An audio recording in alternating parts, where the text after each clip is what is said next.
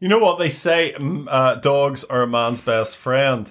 Uh, but in this case, I don't think that includes neighbors. I'll tell you what this is all about Yeah, yeah. anyway. It started when Maribel Soleto uh, bought a new puppy in a pet shop in Lima in Peru. The puppy uh, was named by the family as Run Run, and uh, all was well in the early days with the animal playing with other dogs around the neighborhood. However, as the pet grew, he started to get a fondness for chasing and killing the neighbors' ducks and chickens. Turns out it wasn't a dog at all, but a, an Andean fox.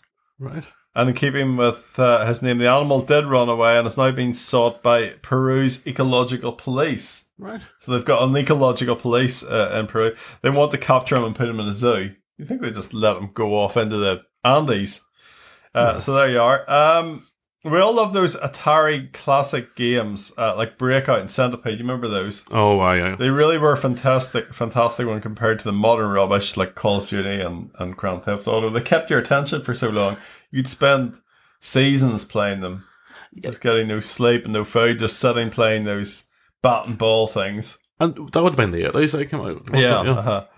Well, there's a professor here from Dartmouth College called Mary Flanagan. She's created a reworked version of the popular console, but it features a nine foot tall joystick.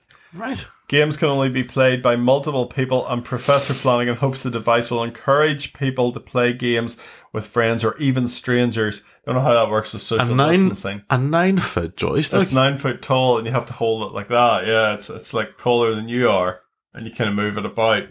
How's that going to fit in your house? I don't, well, I think it's an art installation kind Oh, of right, thing. yeah, yeah. The giant joystick has made it into the uh, Guinness Book of Records.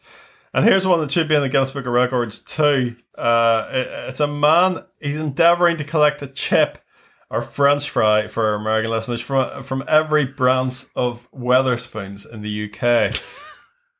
Why? Oh, well, well, why not? Uh, it's no mean feat, though. There's 925 branches of the pub chain throughout the country. And how is he going to 925. preserve these chips?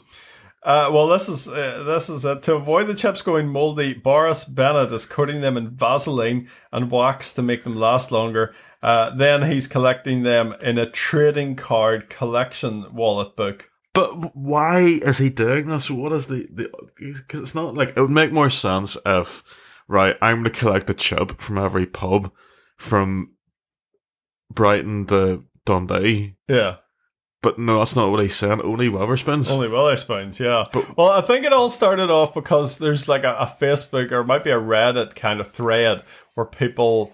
Uh, have a go at the size of the chip portions in Wetherspoons, and people are complaining they only got like five chips and stuff with with a meal. So he's he's decided that he's going to go around and collect all these chips. do people not have any idea about like how things work? It's like yeah, it's cheapest chips. Yeah, Wetherspoons uh-huh. really cheapest chips. How much is a meal in Wetherspoons? I don't know. It's been. I haven't been since the global pandemic hit. Okay. Um, I sh- I'll probably venture forth. yes. I'd want maybe maybe when I'm off. I don't know, but um, I just uh, the mind boggles. Hmm? It really does. What's he like? Is this art or is this No, I don't think so. But charity or? He's thrilled that they've got taken an interest in his collection. They commented uh, that Boris is one of a kind. Uh, they went on to say that they have uh, many fans who enjoy visiting all their locations. Some take photos of the carpets at each Wetherspoons. Look at that carpet, all the design. All. He says he's thrilled uh, to, uh, and he'd love to one day shake the hands of Wetherspoons founder Tim Martin. He's a character, isn't he? I'd love to get him on the old podcast. You know, T- talking of Reddit, have you ever been on Reddit? No, I haven't. No, I well, I think I've kind of it's come up in search results, maybe. Yeah, I, I downloaded a wee Reddit up for the purpose of, of research. And it's, it's quite interesting. You do kind of fall down some sort of strange rabbit holes. rabbit holes, yeah. Yeah. Like R prepping. That's a weird one. Or R, R proper intel. Right. That's a that's a, a community of the, the paranoid. I'll have, to like, check, you know, I'll have to check that out. Yeah, yeah. So far, uh, Boris has received over 18,000 reactions on Facebook and over 100,000 on both TikTok and Instagram.